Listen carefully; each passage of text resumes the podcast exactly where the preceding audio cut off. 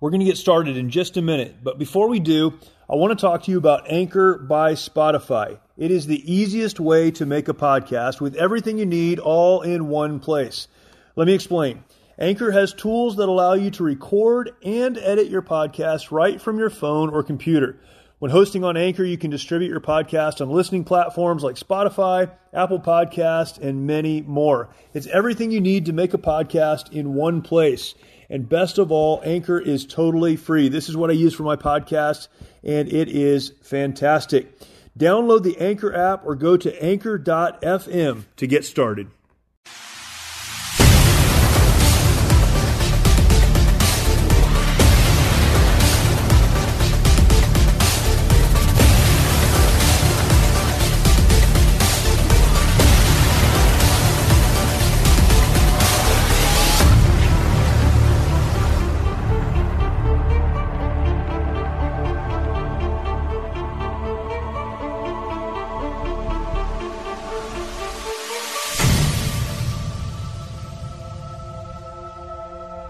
Welcome to March or Die. Glad to have you with me. Looking forward to today's show. Great, great guest. We'll jump into that in just a second.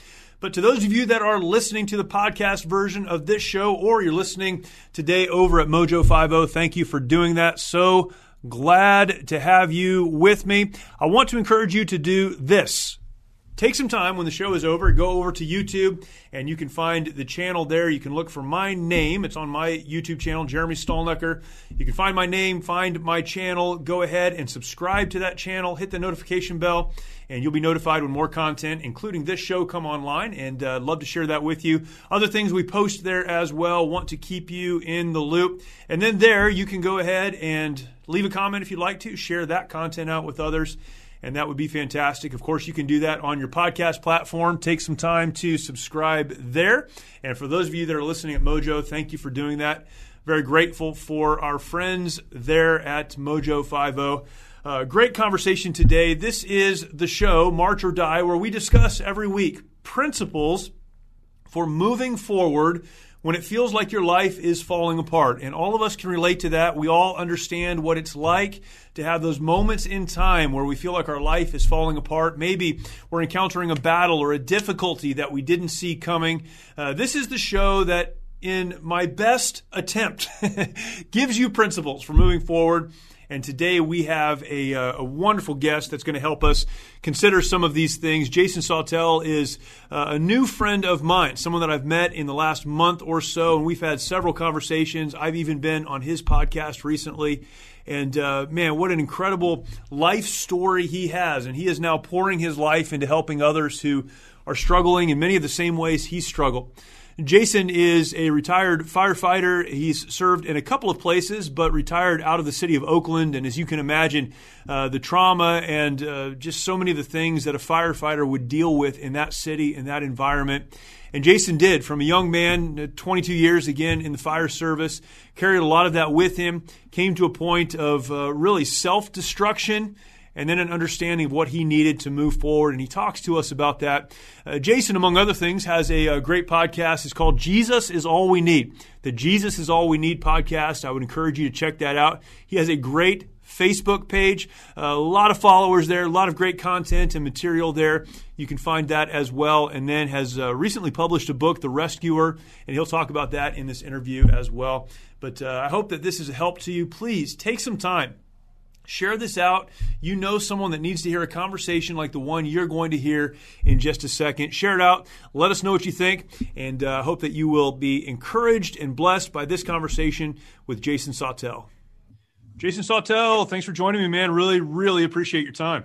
Oh, man, it's such a blessing to be here. Thanks for having me, bro. I feel like we're doing this every week now. So uh, I talked to you last week, and you're talking to me this week. We'll have to do something next week too. yeah, I think we first met it up in the mountains up there at Hume Lake. Then you came on my podcast, and now here I am with you guys. So and it's totally awesome. It's awesome, man. Uh, really appreciate it. Um, I've given your bio and, and a little bit of uh, who you are. But if you wouldn't mind, take some time, um, talk about becoming a firefighter, becoming a firefighter in Oakland, mm-hmm. uh, some of the struggles there. Just tell us your story a little bit. Yeah, you know, I became a firefighter when I was 18 years old.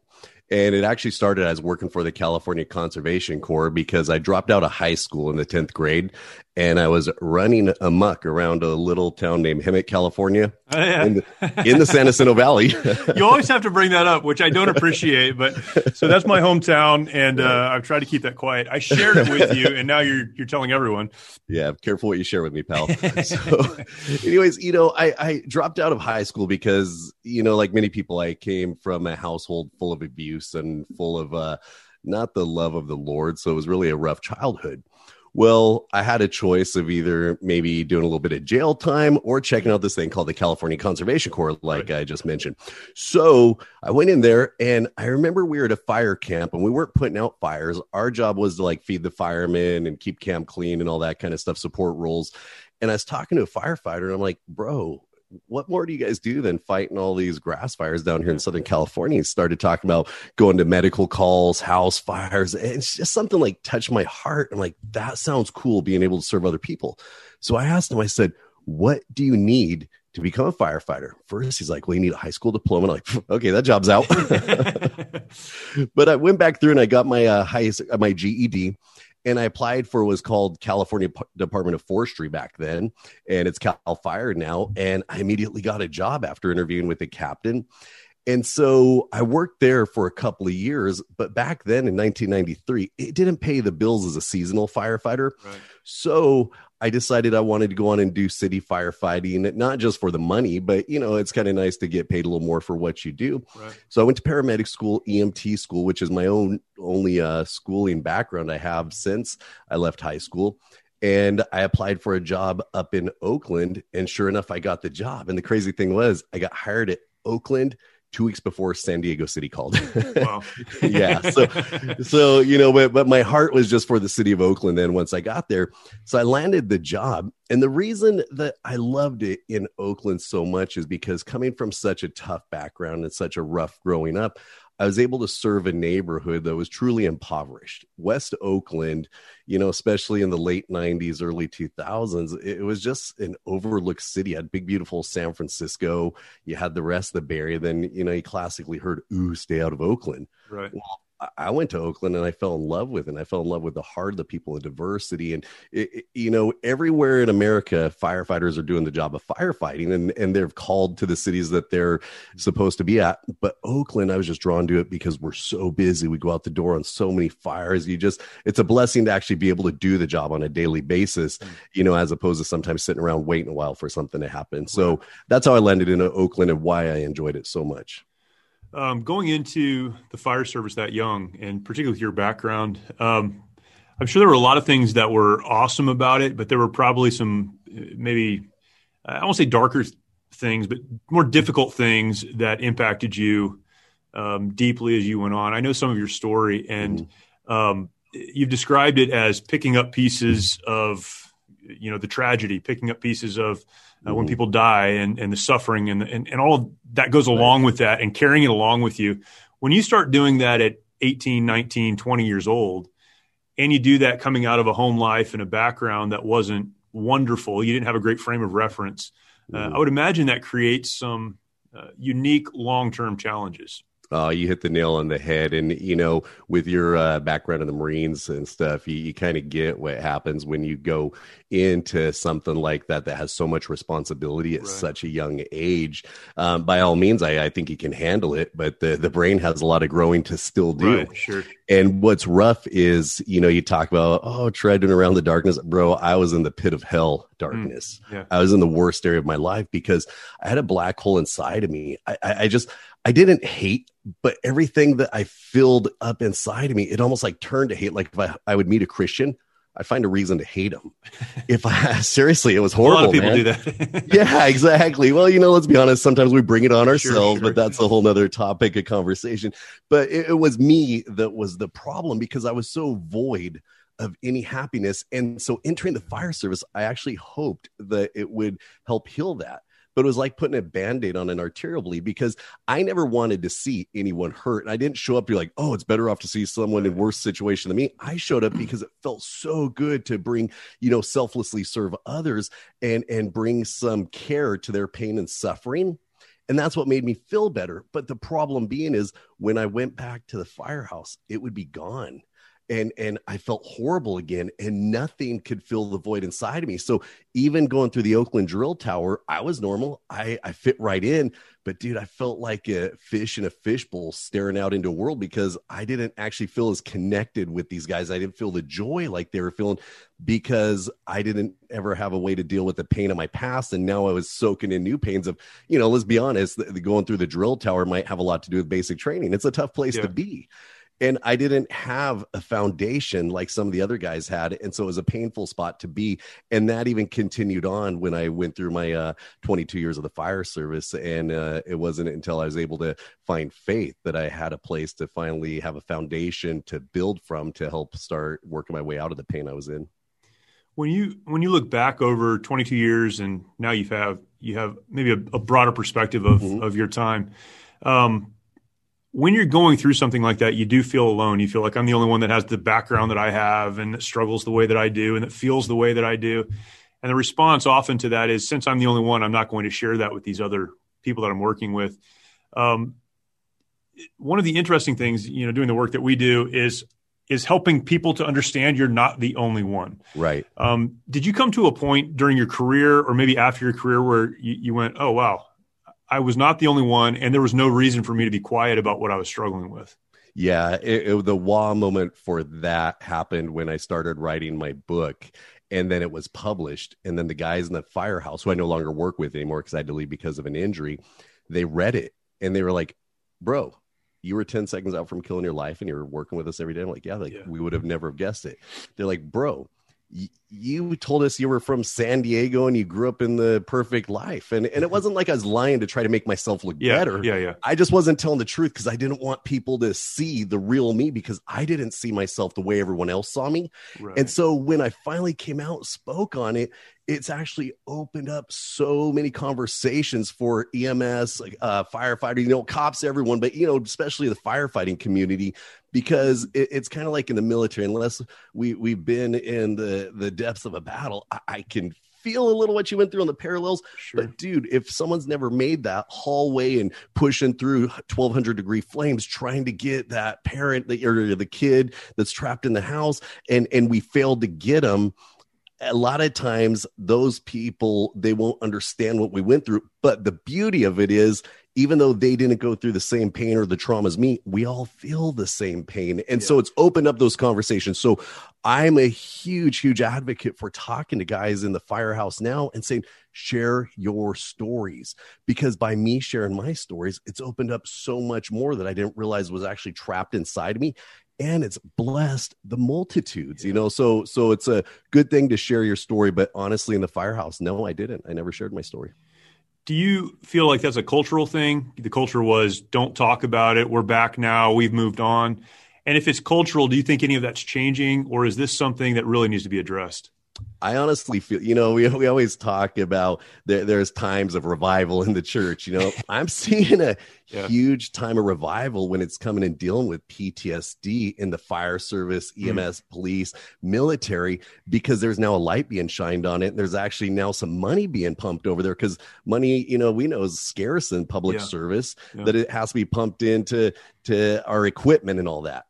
But one of the biggest things we missed out on all the years is dealing with these traumas. And so, to answer your question even deeper, I remember coming back from my first fire in Oakland. I caught a fire my first day out. It was a third alarm wow. fire. No way. And we get back, dude, and I'm like, and it was you know three Victorians going, and I mean, just it was going to the moon, and I'm like, well, my head's spinning, you know. And the first thing all firefighters say is, I didn't realize it was going to be that hot, you know. and I go to bed, I'm waiting to talk, and all these old 25 year old, 30 year old veterans, they just went back to bed. And I'm looking around like, right. were you guys even there? Right. So How do we decompress were, after this? Right. Well, their generation was trained by the like World War II vets. Then that generation that I was being trained with, they were like the Vietnam era vets, you know, and stuff. And so then I was coming in where I was taking on that, just man the heck up, deal with yeah. it. You gotta, you gotta deal with this and let's keep it real. Go, go have a drink or something else. I'm not advocating that. That's what they would say is afterwards we go party, hang out, day drink, do all that stuff, which is the worst absolute thing we could do. So is actually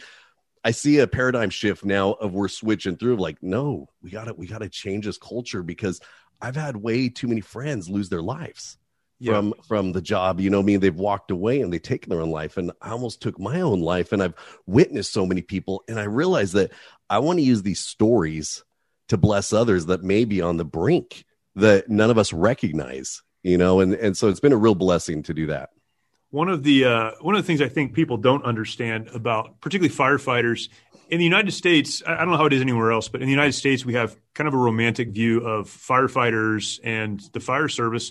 Um, American heroes for sure. The work that's done in communities is incredible, but we sometimes separate the trauma that goes along with that from you know the uniform and the community pancake breakfasts and all right. that stuff. And, and it's not a surprise when we when we're told that you know, amongst police officers in the United States, the suicide rate is is astronomical. It's yes. it's unbelievable. Yes. But people are very surprised when they find out that in the fire service, it's astronomical as well. I don't remember the exact numbers, but they're very high. Um, can you kind of describe that process? I, have had it described yeah. to me before from firefighters, and you know, it's been probably the one that jumps out at me the most. Someone said to me, "You you go to a an accident and you find a, a child that was killed in a car accident. You deal with that. You clean up the pavement. You go and put on a clean uniform, and then you go to a community pancake breakfast and smile right. like everything's okay. And that has consequences. Uh, what maybe that is it, but what is it in your experience that led to you saying, I just can't do this anymore? Yeah, no, that's so good. A great way to explain. Another way that I kind of explain it from a personal standpoint that I went through is I was blessed just to be on scene of some calls where we got to make what we call grabs in the fire service, pull people out, and they survived. And and it was due to the actions of everyone involved, but because you were the actual one that had the hands on the patient, you know, mm-hmm. they have to pick one victor for you know, yeah, one right. hero. Right. And and I remember it's like we're at, at the scene of this fire and I'm at the worst point in my life where a few days before a church turned me away that I tried to walk into because I wanted some help and and I wasn't dressed right, so they turned me away and wow. and I had all these traumas going inside me.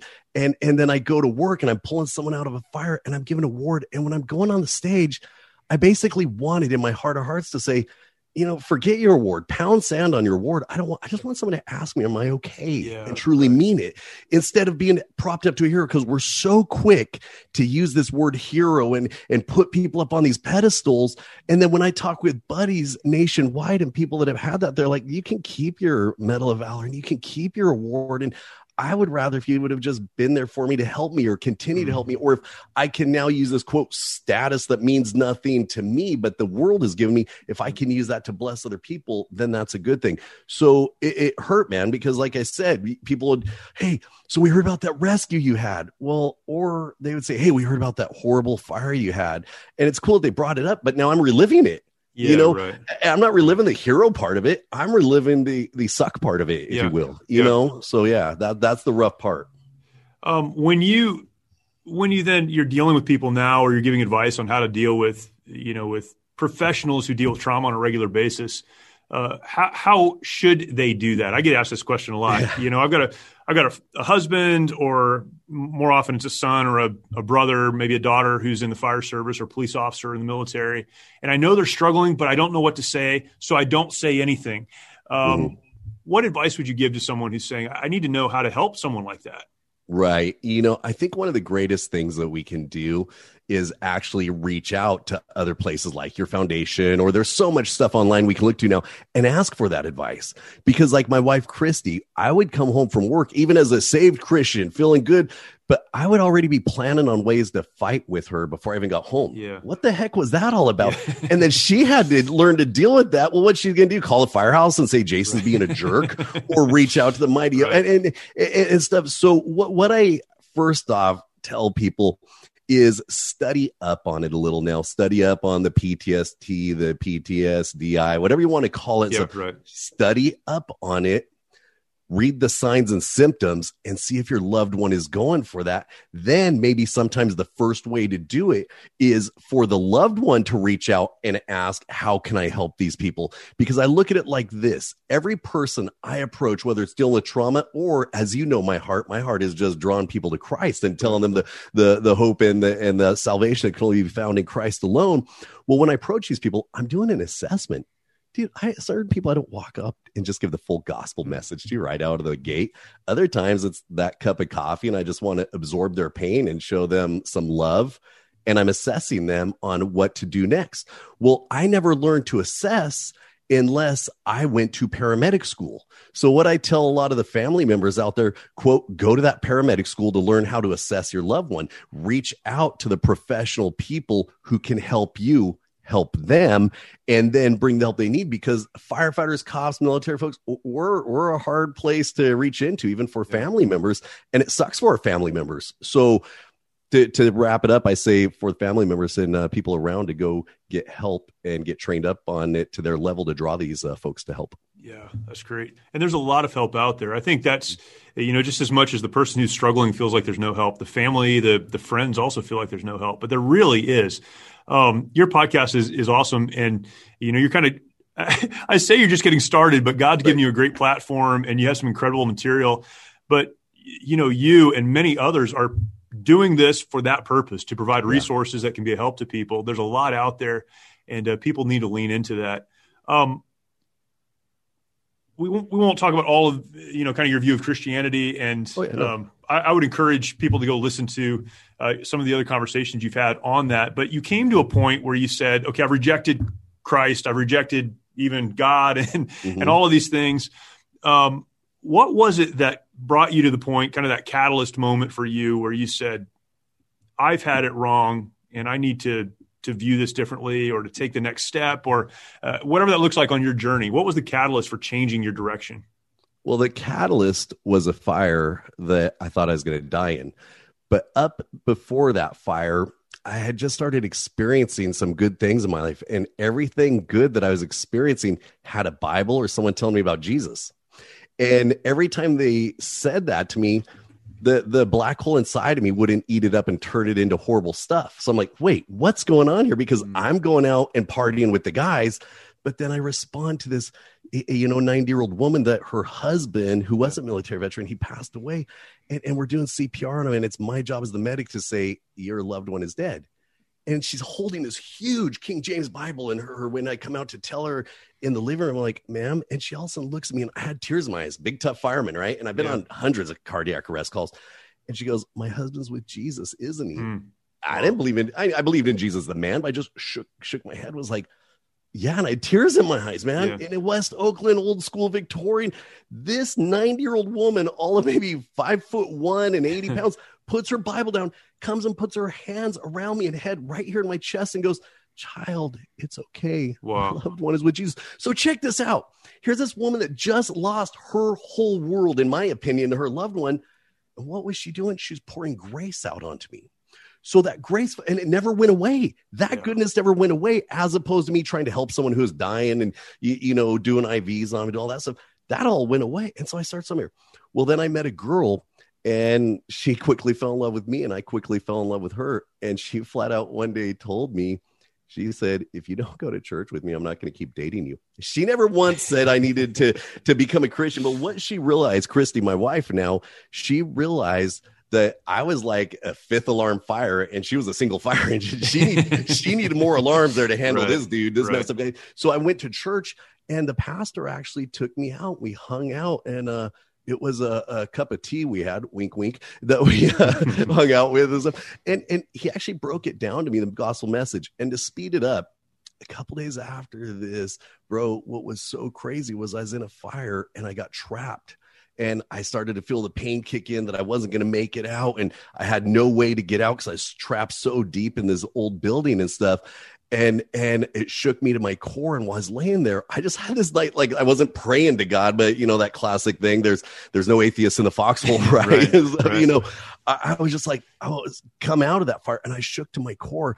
And after that fire i just realized i don't want to die away from god. I don't want to die in the eternal flames. I don't want to die in this. And i was like all right i'm all in and right when that happened, the growth started that all this crud I'd been responding to as a fireman, all this crud I went to as a child, it didn't go away, but I now had clarity and a way to truly start working through it. And that was kind of my wah time of my life. Yeah, that's awesome. Yeah. Uh, man, what an incredible testimony. The way God just uses those events. And some of us are a little more hard headed than others. So right. sometimes it's a real fire, not just yeah. the uh, metaphorical type. Uh, incredible. When a Christian someone who's put their faith in Christ goes through trials or difficulties and traumas and all the other stuff, um, if they're walking with God, they tend to do better in the trial. And we could talk about a lot of the reasons. And, and I think, you know, very simply, they have the right context. Right. Eternally understanding there's a sovereign God who's outside of time and space, a God who loves them and has a plan for them. They have the right context to mm-hmm. be able to frame what they're going through. Right. Like that lady that you described. Right. I'm sure the loss was deep, but she had the right context to process that. Um, in, in your experience, what is it about faith that allows us to go through trials and difficulties with what the Bible calls a peace that passes understanding. Yeah, it's so good. My Bible's sitting in front of me, and that's why I'm looking down right now. And I'm just going to roll light, right to John 14 27 and let God speak to us. Peace I leave with you, my peace I give to you. Not as the world gives, do I give to you let not your hearts be troubled neither let them be afraid yeah. you know that that that verse upon many other i'm not like one verse guy of like oh what's sure. your life verse it's like man you know from genesis to the indices i know the indices is revelation but it's, it's all, all, my, life verse yeah.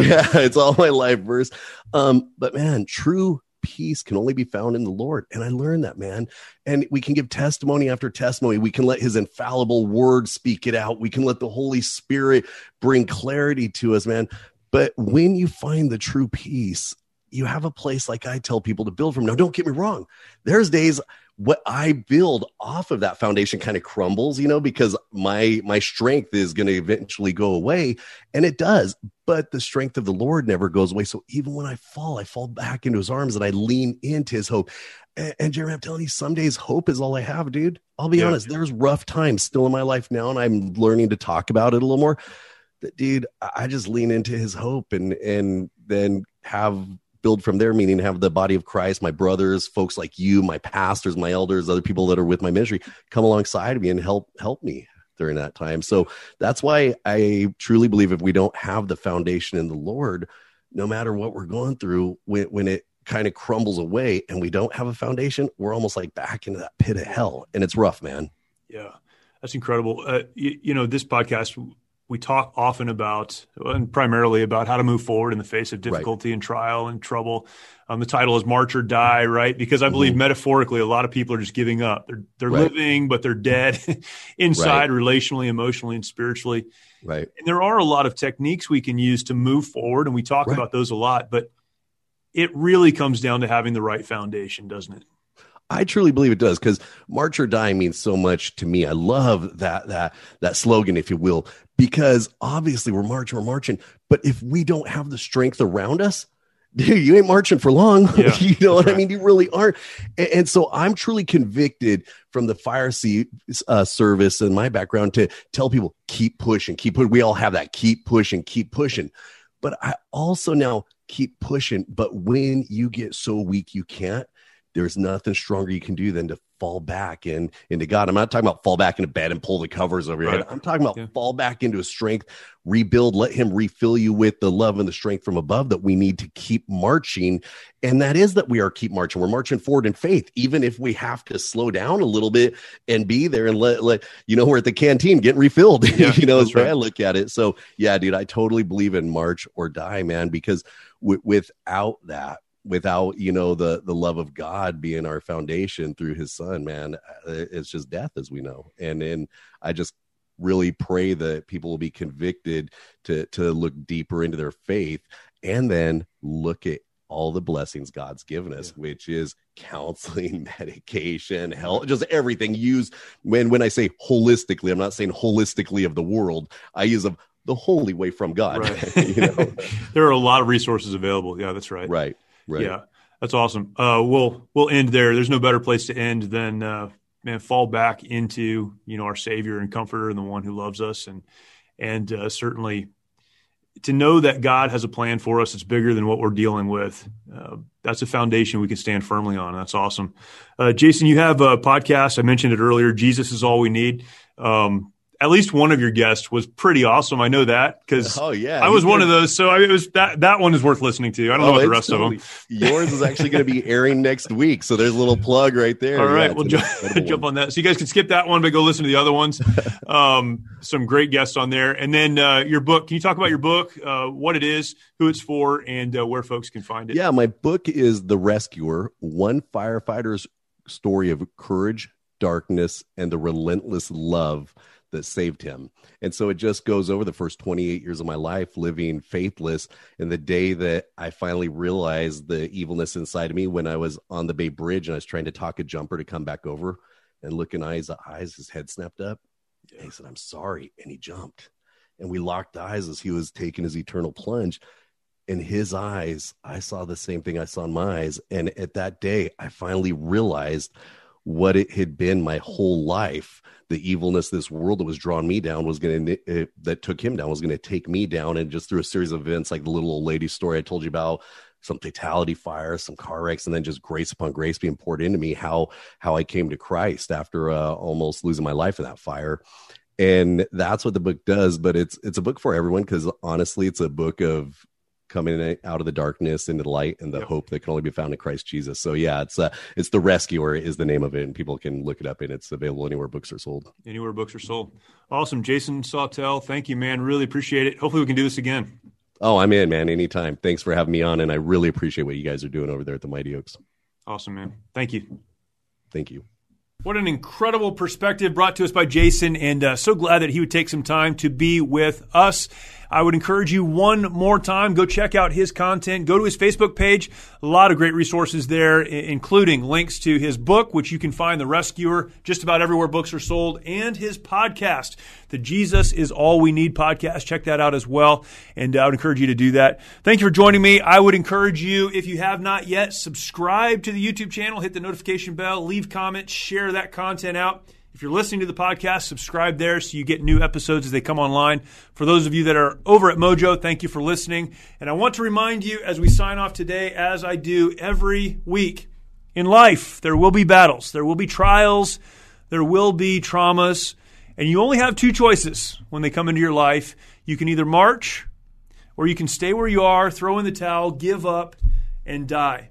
You need to march, even when it would be easier to die. And thankfully, the choice is always yours. Thank you. We'll talk to you next time.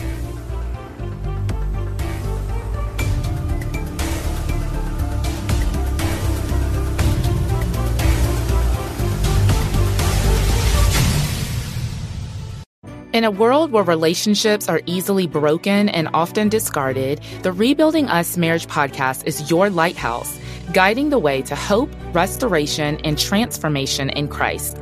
I'm your host and marriage coach, Dana Shea. Join me as we discuss the necessary tools for rebuilding marriages from adversity, betrayal, and disconnection. It's time to reignite love as we rebuild marriages from the ground up. Listen to the Rebuilding Us Marriage podcast on lifeaudio.com or wherever you get your podcasts.